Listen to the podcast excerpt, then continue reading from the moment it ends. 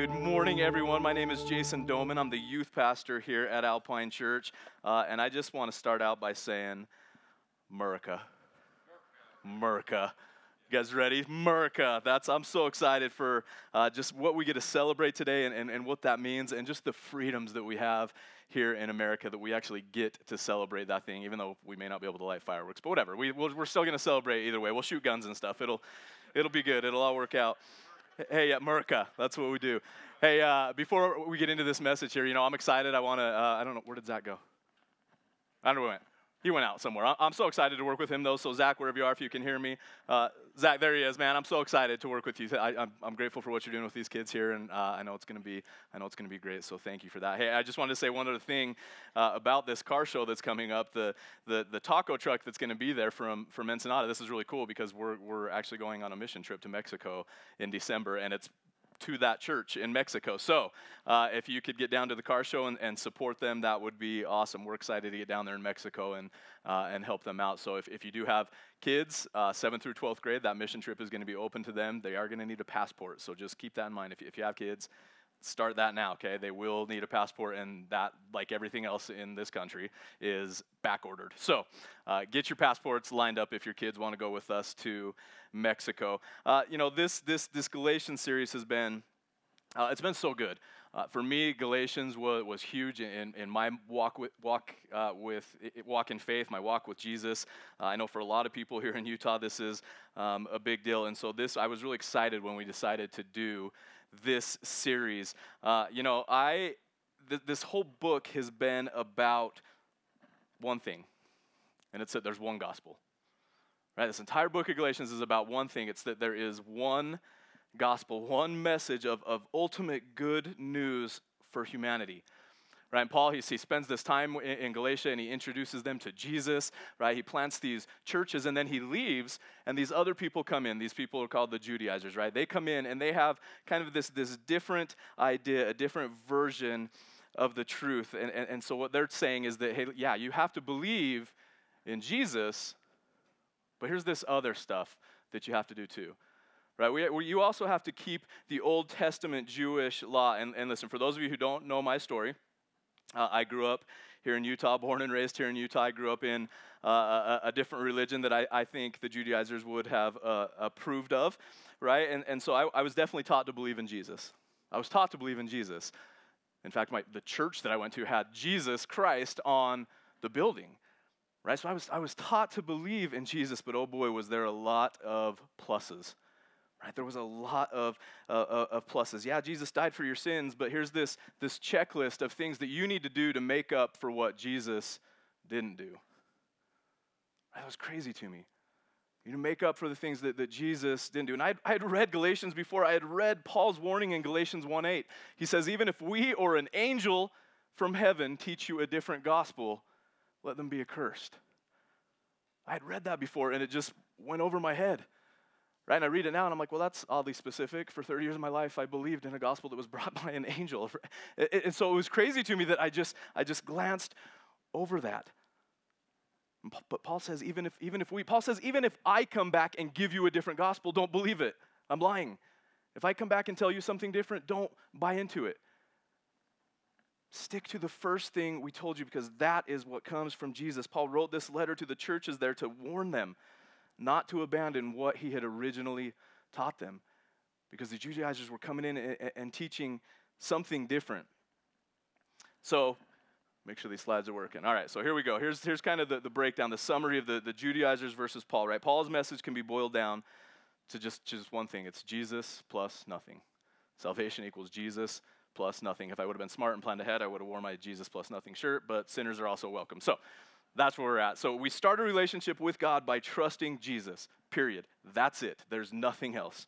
Jesus did everything for us when he went to the cross and died for our sins and when he rose from the dead. There's nothing else that you and I can add to that. Nothing of value that you and I can add to what Jesus has already done. Now, the Judaizers came in and they're saying, no, no, no. Salvation is Jesus plus works. Salvation is Jesus plus works. There's, there's some other things you have to do. You need to keep all of these Old Testament religious laws that God gave to the Jews. And Paul says, no, no, no, no. That's, that's not, you, you can't contribute to your own salvation, not, not at all, not even a little bit. And so last week we went back, we looked at, Genesis chapter 12, where uh, we see the original promise that, that God gave to Abraham that he was going to make a great nation out of him. And it wasn't about Abraham being worthy. God didn't make this promise to him because Abraham had fulfilled his duties or fulfilled some covenants that, that he had made, right? God made this covenant, made this promise with him because of faith. Okay, we see how this, this promise was given to Abraham through faith. That promise came long before the Old Testament law was even a thing. Okay, so it wasn't about Abraham following the, the laws and the rules. And, and then we saw how the promise was ultimately fulfilled in and through Jesus Christ. So we come here to, to chapter 4 in Galatians, and, and Paul's gonna, he's gonna come back to Abraham to kind of to wrap up his argument. So this is where we've been, and as you can see, no, let's not go. There we go. All right, so as you can see, week four, we've called this series Labor Pains, or today's sermon is Labor Pains. Moms, I know for you that strikes up a whole different conversation, but that's not where we're going with this. We get this from something that Paul says in Galatians chapter 4, verse 19. He says this He says, Oh, my dear children, I feel as if I'm going through labor pains for you again. And they will continue until Christ is fully developed in your lives. See, for Paul, this isn't just some just abstract debate that, that, that he's going off for, for these guys. Paul is, uh, is invested in these people. Okay, Paul has been there. He has spent time with them. He's personally and emotionally involved. These people are, are Paul's spiritual children. He led them to Christ, and so he's deeply invested in these decisions that they're making about truth, about their faith. And really, this verse sets the, the whole tone for, for all of chapter 4. And it's not just because it reveals Paul's concern for them, but it also shows us this kind of uh, this theme for the whole chapter. See, Paul uses this word picture for, for parents and children. Right? Paul uses this word picture for, for, for parents and children. He points out that, that these, we are children of God. We are children of God. We've been adopted into God's family. We've been made into heirs through Jesus Christ. And then he's going to close with this story from Abraham's life about parents and children, just to really drive home the, the underlying issue that he's talking about. So, our study today of chapter 4, it actually begins at the end of, of chapter 3. Because the law was like a babysitter. Okay, the law is like a babysitter waiting for the parents to get home. And now that Jesus, or the parent, is home, the law or the sitter's job is done. Now that the parents are home, the babysitter's job is done. See, Paul's kind of doing this, this deep dive thing into the Old Testament because his opponents were using the Old Testament to try to make their point. Right? Paul was a little bit of an expert in the Old Testament, even, even before he was a Christian. Right, but after he met Jesus, it took on a whole new meaning. His expertise, his, his knowledge of the Old Testament was brought into a completely different light. And that's a great lesson for us. That's a great lesson for us because Jesus gives us a new lens to understand that part of the Bible. Jesus gives us a new lens to understand the Old Testament. Jesus helps us to discern the meaning and the purpose of the Old Testament. So if we look here, Galatians chapter 3, verse 24 and 25. The law was our guardian until Christ came. It protected us until we could be made right with God through faith. And now that the way of faith has come, we no longer need the law as our guardian. We no longer need the law as our guardian. Now, when we talk about the law, we're talking about the, the law that was given to Moses. Okay, we're talking about the, the covenant that God made with, with Moses, all the rules, all the regulations that were given by God to Moses on Mount Sinai. Okay, that's when we talk about the law, that's what we're referring to. The law, it really just spelled out how God's chosen people would, would live. Okay, and the law is, is basically divided into three parts. We have the, the civil part, okay, which just really governed how society would function in the land. Okay, we have the ceremonial part, which, which governed all the, the rituals that were involved in approaching God. Okay, all the all the, the festivals, the animal sacrifices, the, the feasts, all of those things, all those things pointed towards Jesus. And then all of those things were fulfilled in Jesus. And then finally, we have the, the moral aspect of the law, which was really just the, the principles about our individual lifestyle, right? The, the do's and, and the don'ts that govern how you live day in and day out. And those things were meant for us to be a reflection of God's holiness. Now, the Bible says that the law is good. Okay? It's good because it shows us the character and the perfection of God. The law is good because it, it, points us towards Jesus. The law is good because it actually shows us our sin. That was the point of the law. It showed us our sin, and, and really it showed us our helplessness. It showed us that there is no way that we could do this on our own. But don't forget that the law, it was given to us by God, it was His idea. The problem is people didn't understand its, its, its overall role in salvation. The, the, the, the Old Testament law was never intended by God to be a way to make ourselves right with God. The Old Testament law was never meant to be a way to salvation. It was about how people who already belonged to Him would live. It was about people who had already given their lives to Christ. That's how they were to live. It wasn't about us getting right with God. And the Old Testament law, it only applied to the time between Moses and Jesus. That's it. The Old Testament law applied to the time between Moses and Jesus. So here in, in chapter 3, Paul uses this, this illustration of, of guardians. Right, back then, people would often hire governesses or, or, or, tutors to train up their kids. Right, it was just a temporary role. Once the kid was growing, they no longer needed uh, uh, somebody to watch over them, or once they had learned the skill that the tutor was teaching them, their, their job was done. Okay, and so a, a more modern day example of that would be a babysitter. Right? As parents, when we leave, we, we hire a babysitter, they come in, they provide, they protect, they, they do whatever they need to do for our children, and then when we get home, they're done. Their job's over, they go home. Just like that, the, the law was good because it prepared, it protected, and it, and it provided for God's people until their Messiah showed up, until the Savior showed up. But now Jesus has appeared. He's fulfilled the Old Testament law. So, in other words, it's all about trusting what God promises us and what Jesus has already done for us.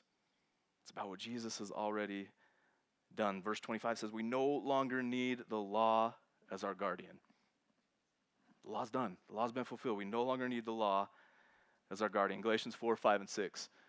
God sent Jesus to buy freedom for us who were slaves to the law, so that he could adopt us as his very own children. And because we are his children, God has sent the Spirit of his Son into our hearts, prompting us to call out, Abba, Father.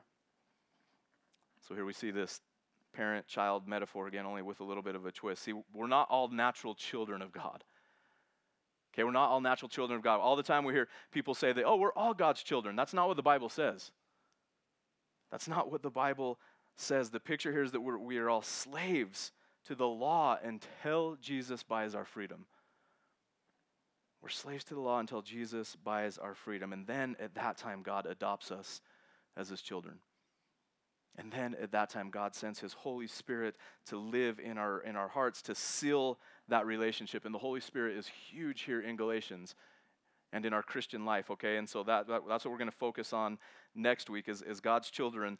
The, the Holy Spirit does in us what no religion, okay, what no religious law could ever do. And so we'll hit that next week. So I hope you guys will be here next week for that. But let me let me summarize here before we move on. Okay, so God, He never gave the law as a means of salvation. That was never the, the point of the law. It was a temporary way to express how the people who belong to God should live their lives. That's, that's all the law was. But now, what governs a person's relationship with God is faith. It's faith, it's trust in what Jesus did. And, and to drive that home, Paul's going to return to this, this story of Abraham at, at the end of chapter 4. So here's what we get out of this. The, the, Judaizers were really, they were like Abraham and Hagar, okay? They were trying to work for the things that God had already promised them. This, this section begins in, in verse 21, and, and Paul asks the, the people in Galatia, he says, Do you really want to be under the law? Do you really want to be under the law? Are you sure? Because if, if you think that's what you want, let me, let me remind you about what happened in the Old Testament. Paul goes to verse 22 and he says, Abraham had two sons, right? He had the older son Ishmael, who, who was born to, to, his, to Abraham's wife's servant, to Hagar. And then he had the younger son, Isaac, who was born to, to Sarah, to, to Abraham's wife. And these two sons, they take on a huge symbolic meaning. Okay, for back then and, and especially for us today, they take on this huge meaning. The older son Ishmael, he, he was, uh, sorry, the, the circumstances of their birth is so different, and that, that's why they take on this symbolic meaning, right? Two major nations, two major religions have, have come from these two sons. So they're, they're, they're huge in our world. Now, one represents trying to keep the law, the other one represents trusting in God's promise. So let's review that story. In Genesis 12, God, He, he made the, this promise to Abraham you'll be a father of a great nation, right? The only catch was Abraham had no kids. Abraham had no kids. Him and his wife, they kept getting older and older and older and still no kids. So they have this, this promise from God, and, and obviously there's no way that that promise can ever be fulfilled. So here's what they do. Galatians 16, 1 and 2, it says, Now Sarai, who's another name for Sarah, Abram's wife, uh, Abraham, had not been able to bear children for him. But she had an Egyptian servant named Hagar. So Sarai said to Abram, The Lord has prevented me from having children. Go and sleep with my servant, and perhaps I can have children through her. And Abram agreed with Sarai's proposal. First of all, husbands, don't do this. Don't do this. It's never okay. Okay, that's the, the same thing as like, what's wrong? Nothing. Okay, They're, don't do this. Now, this is their solution to the, to the problem of, of no kids. Sarah offers her, her servant girl to her husband as a surrogate mother. Right? So Abraham fathers a child with, it, with her. They, they, they name him Ishmael, thinking that the Ishmael would be the fulfillment of God's promise. Right? So here's where the New Testament comes in. This is how we, we use the New Testament to, to give us a new lens. Jesus gives us a new lens back into the Old Testament. This is how the New Testament views what they did. It says, The son of the slave wife was born in a human attempt to bring about the fulfillment of God's promise. A human attempt to bring about the fulfillment of God's promise. Paul says Ishmael is a symbol of trying to work it out for yourself. Okay, it wasn't a good idea what they had. This didn't reflect faith, this didn't refre- reflect trust in God. They didn't believe that God was going to come through for them, and so they made their own plan. And it depended on their own ability to make it happen, and then they just kind of fit God into that plan. Right? How often do we do that? How often do we, we come up with what we want and then we, we kind of fit God into that to make it feel like God is wanting us to do something? For us today, the, the issue isn't just about obeying Old Testament law, okay, but that was, that was so important in the original context of Galatians because there were so many Jewish converts at the time. But very few people today are saying, like, yeah, no, to be a true Christian, you need to obey the law of Moses. Okay, very few people are, are saying that today. But the underlying principle applies to any religious law. That there's something else we have to do, that there's something else we have to follow, something else we have to listen to to obey. Okay, the underlying principle f- applies to any form of religious law, any human attempt to bring about the fulfillment of God's promise. Verse 24 says that Hagar and Sarah represent two covenants. Okay, and a covenant is just a formal relationship between two parties. So these, these two women, they stand for, for two different approaches to a relationship with God.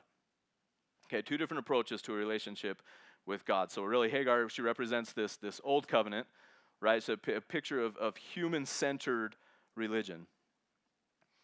So that's what the Old Testament law had become for these Judaizers, because for them it wasn't just about what Jesus did, it was about what, what us as humans also have to do. Like God would do his part, and then we would do our part. And maybe for some of you, like, this sounds crazy. Like, what, what are they talking about? This sounds crazy. But the reality is, there's over 2 million people in Utah right now that would love to tell you about this kind of religion.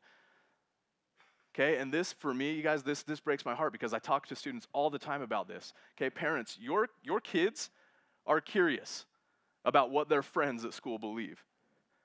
Okay, and your kids are one conversation away from saying, That sounds pretty close to what I believe. It's nothing like we believe.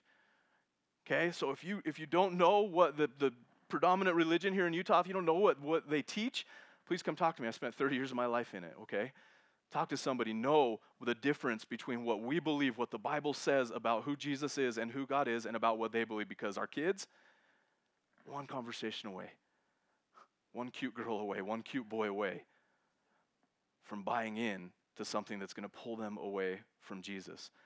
All the time, I have these conversations at Fusion with our youth. So, parents, be ready for that conversation. Grandparents, be ready for that conversation. This is a big deal. And Paul, he, he says that this approach, it only leads to bondage.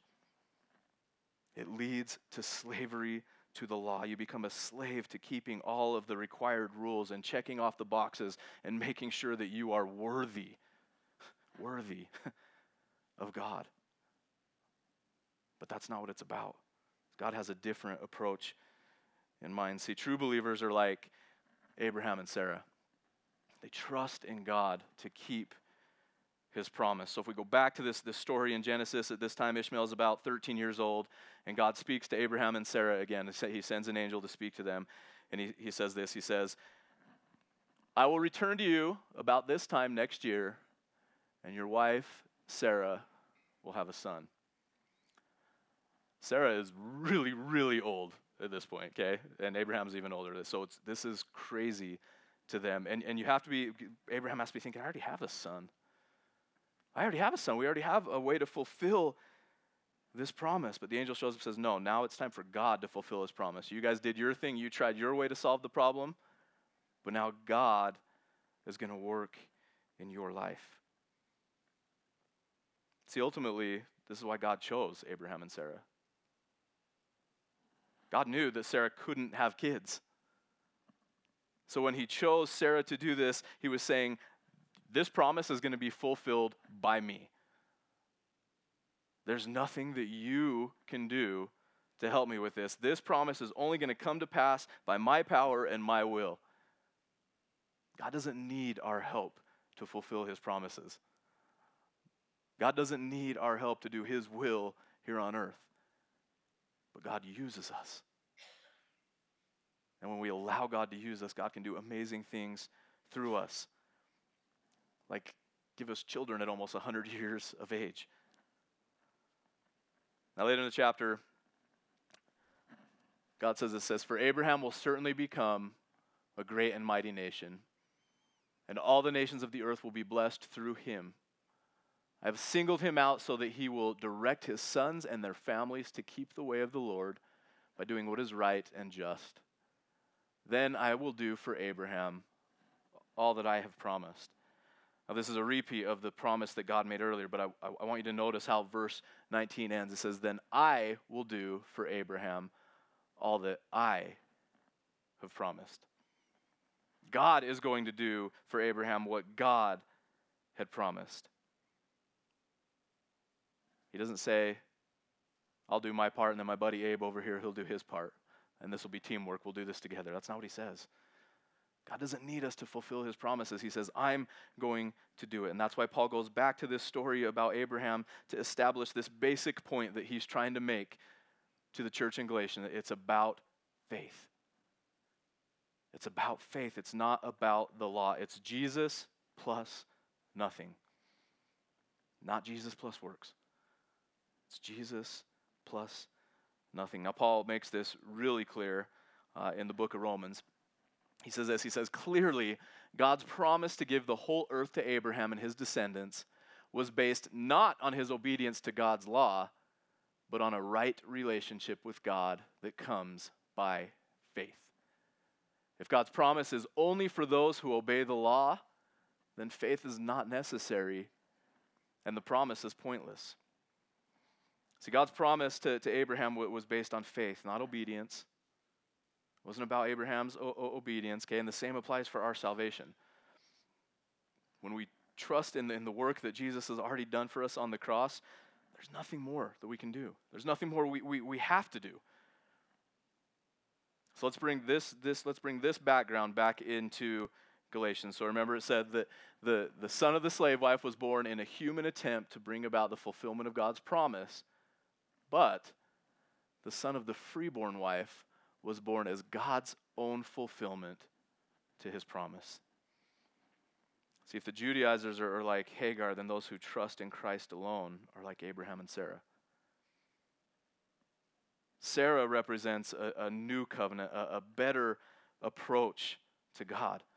Okay, she, she represents a relationship with God that's not based on human accomplishment. It's not about our performance, it's about God's promise. It's not about our merit, it's about God's miracle. See, if, if, if, if you're a Christian, you're like Isaac, you are a child of promise. You'll inherit all that God has for you through Jesus. To put it a different way, it's the, it's the difference between do and done. See, the Judaizers and, and every other modern religion, they say, do, do, do. Do this, do that, check this box, and make sure that you are worthy. But Christianity says something different. It says that Christ, that God came to us and did everything for us. It's done. On the cross, Jesus said, It is finished. We don't have to do anything else. It's done. Jesus did the work for us. Let me close with this. You know, there, there, there is one thing the, the Judaizers and, and, and Paul had in common, and that was that they both recognized that humanity has a problem. Okay, humanity has a problem. We are broken, and our problem is sin. Our problem is sin. We don't live up to God's standards, and sin is just this really churchy word, right? But all it means is when we go our own way instead of God's way. We know what, what God would want us to do, we know how God would want us to, to, to choose, and we say, you know what, I'm going to go this way instead. That's all sin is. It's simple, but it's devastating. Sin destroys our relationship with God. So, the huge difference between Judaizers and, and, and, and the modern churches today versus what Paul, the big difference is the solution. The solution is everything. See, religion declares that we can overcome sin by our good works. If we do enough good deeds, we can make up for our sin. That's what religion teaches us. But the Bible shows us why that's impossible. Ephesians 2 says we are dead in our trespasses and our sins. What can dead people do? be dead. Dead people can do nothing. Dead people can do nothing. Dead people can't make themselves alive again. Not physically, not spiritually. Romans 3 says that no one seeks God, no one is righteous. On our own, every single one of us has turned away from God. Every single one of us. This applies to religious people, to the non religious people. Isaiah 64 says, All of our righteous deeds are like filthy, stinking rags to God. You think God's impressed by your good deeds? The Bible says they make him puke. Our good deeds don't mean anything to God. But God loves you. God loves you. And so he did something about it. God provided the solution. He sent his son to die for us, to pay for all of our sins. All that's left for you and I is to trust in that promise, to trust in what God says. Trust Jesus to make us right with God, to forgive our sins. And I want to, I want to invite you to, to do that today. You can express your, your faith. You can, you can trust in God by talking to Him. It's what we call prayer. So I invite you to tell God where you're at today. Tell God you're, you're ready to stop working for it and you're ready just to start trusting in the finished work of Jesus on the cross. Maybe this whole prayer thing, maybe it's new to you, maybe maybe it's not really your jam. So I'm gonna I'm gonna suggest some words that you can pray and, and just understand like this isn't there's no secret formula here, okay? This isn't about saying the right words in the right order at the right time. There, there, there's nothing like that. This is all about understanding that Jesus did something for you, that God has a promise for you, and you this is your our response to God's promise. So I want to help you express your heart towards God in that way. So, so I'm gonna I'm gonna I'm gonna pray and just take my words and and and, and make them your own. and if that's where you're at, just just let God know today that you're ready to start trusting Him. Let's pray together. God, I recognize that I can't impress you with my good works. God, I know you're not impressed by my, my good works. I'm a, I'm a sinner, God. I, I'm broken. And I need what only you offer. I need what only you can do. God, I'm ready to turn from my self sufficient and, and my self directive life to follow you. So, God, thank you for sending your son to the cross to pay for my sins.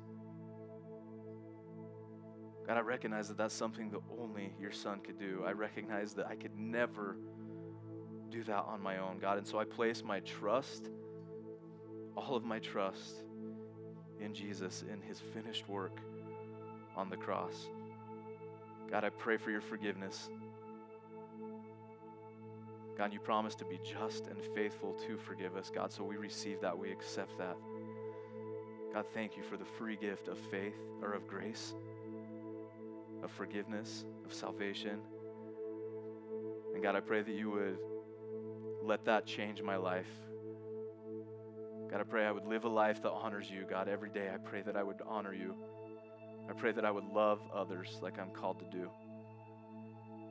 Thank you, Jesus, for what you've done for me, for who you are. And it's in your holy name we pray. Amen.